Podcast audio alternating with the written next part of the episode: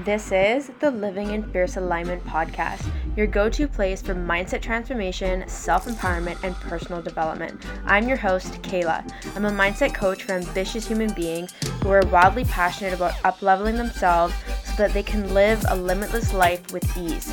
I'm here to show you how to create the life of your dreams and powerfully step into your full potential and, of course, live fiercely. So let's get started. So welcome back to another episode on the channel. Today, what we're going to be chatting about is New Year's resolutions. So, especially after last year, 2020, I think that it would be great to have this conversation together because I've noticed an interesting perspective when it comes to New Year's resolutions. And it really, at the end of the day, you don't have to agree with me, but what I do think is that it will come down to your mindset. And what I mean by that is really your mindset about if you think you can achieve what it is that you want to achieve. So I have an interesting thing that I want to chat about first in terms of New Year's resolutions. And this was something that one of my fellow coaches shared. And I've actually interviewed her on my channel before. Her name is Rachel. And she shared this in an Instagram post, and I thought it was so interesting because it proves a very good point. So I'm giving her credit for sharing this. And what she thinks is that New Year's resolutions are created from this deep-rooted belief of unworthiness or as a way to self-punish, whether you're aware of it or not. And so the reason why I wanted to address this in today's episode is because I think it is a very powerful thing to consider that New Year's resolutions obviously are resolutions that we choose to start at the new year. The other thing I want to point out is that the word resolution, the base of that word is like solution, which if there's a solution, that's implying that there's a problem. So, my perspective on this is that if we are unaware of our mindset, the way that we approach our, quote, New Year's resolutions, what can happen is, like Rachel shared in her post, that it can stem from a place of unworthiness or that we're punishing ourselves. So here's an example. A classic one that a lot of people can relate to is wanting to start the new year and get into shape and work out and lose weight, and then they think that they're going to feel better. And so the reality is, yes, you can and will most likely feel better, but typically what happens, and I know that you know this, and I'm sure that you can think of someone who's done this, and maybe it's even been you, and I've definitely done this too, where after the first month, there's a loss of motivation because it's like this ongoing experience of having to do the right thing all the time, and it's an all or nothing mentality, and it is a solution to the problem. I want to lose weight because I think I'm unhealthy, or I don't look good, or I'm not attractive. If I lose weight, and then I will be X, Y, and Z. So it's really trying to, I'm just using this weight loss example as one, and there's nothing wrong with wanting to lose weight. Again, I'm pointing at the mindset about it, right? So when you consider the underlying motivation for your New Year's resolutions, it can be a very interesting perspective to ask yourself, what is the actual intention of me creating this New Year's resolution? Am I punishing myself? Do I think I'm not worthy of what it is that I want until I have X, Y, or Z? Or until I look a certain way, or until I have my soulmate, or until I've made enough money, or until I've changed careers, and until this and that and the other. And the reason why I'm pointing at this is because when it comes to goal setting, and this is deeply, deeply conditioned into our minds, that goals involve doing. If you do X, Y, and Z, you will get whatever, right? So the thing is, yes, you do have to take action in life. But the thing is, there's a different experience when we consider the being rather than the doing. So if you think about it, back to the weight loss goal, just because I come from a personal training background, this is like a supernatural thing for me to talk about because I've just experienced it firsthand with my clients, with myself. So back to the weight loss goal. There's a goal to lose 10 pounds. And we all know Logically, we know what we need to do to lose weight. Calorie deficit, avoid processed foods, high fat, high sugar, high fat and carb together, exercise, move your body, maybe drink less coffee, abstain from alcohol, sleep well, manage stress. These are all things that you do in order to achieve weight loss, right? So what I'm inviting you to consider this year, rather than creating New Year's resolutions that are goal-based, that are very doing-based, is to consider the inquiry of, who do I need to be to achieve my goal? So going back to the example, again, weight loss, just for the sake of a classic New Year's resolution, if I were to ask myself, who do I need to be to achieve my goal? So we've got the doing down, okay? We know what we need to do. But who I need to be is, you know, let's say I've been somebody who has been on a weight loss journey for years, like over and over again, has not succeeded the way I wanted to.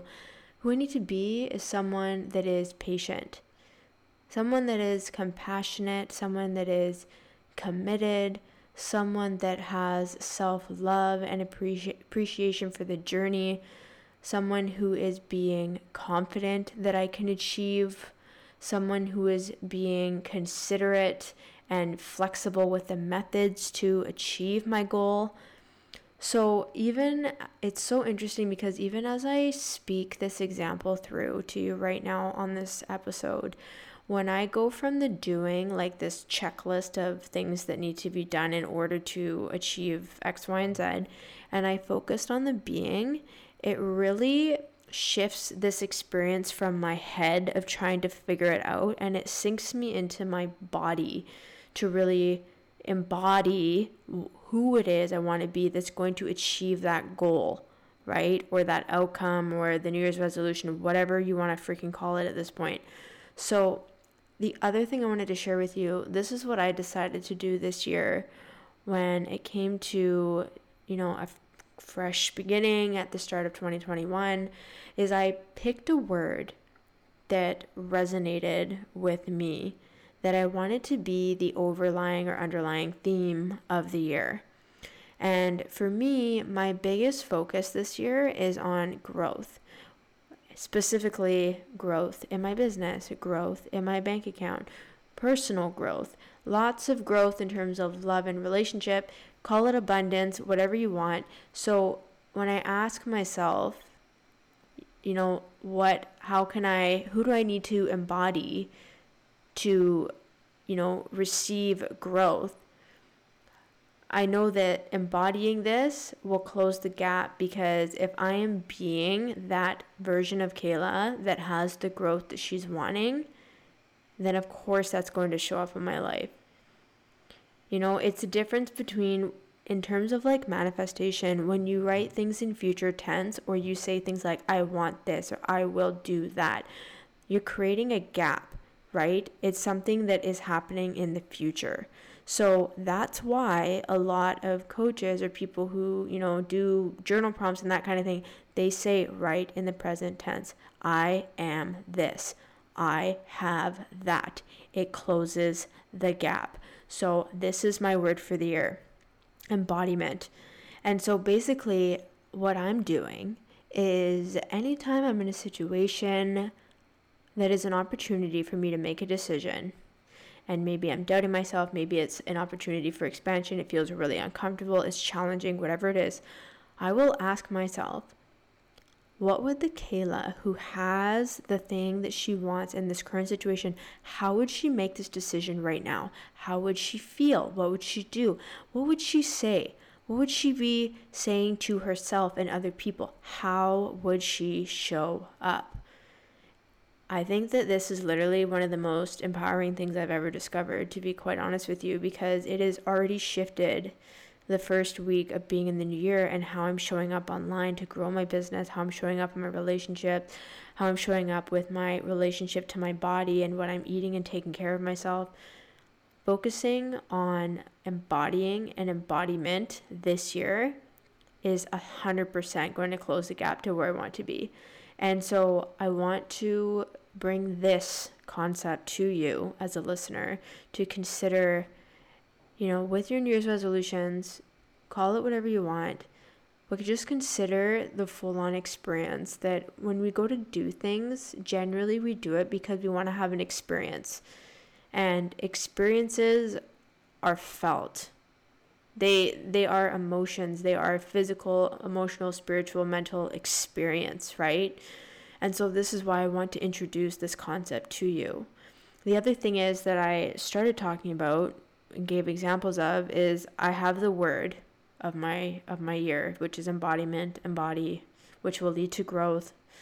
And what the other thing that I've done is I've created a question for myself. And the question being, what would the Kehla that had X, Y, and Z, how would she be? How would she do, think, and so on? So I want to invite you to consider, what is your word of the year?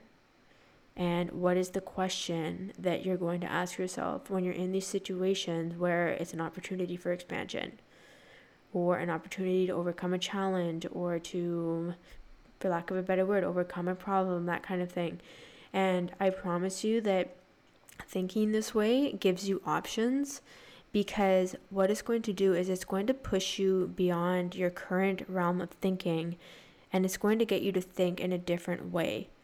And so when you think in a different way, what happens is you start behaving differently. You start doing differently. So the funny thing with this entire concept that I'm sharing with you in this episode is that we think we need to do things to get shit done or to achieve things in life, but really it starts with how we're thinking, how we're being, because that affects our behavior. So just consider that.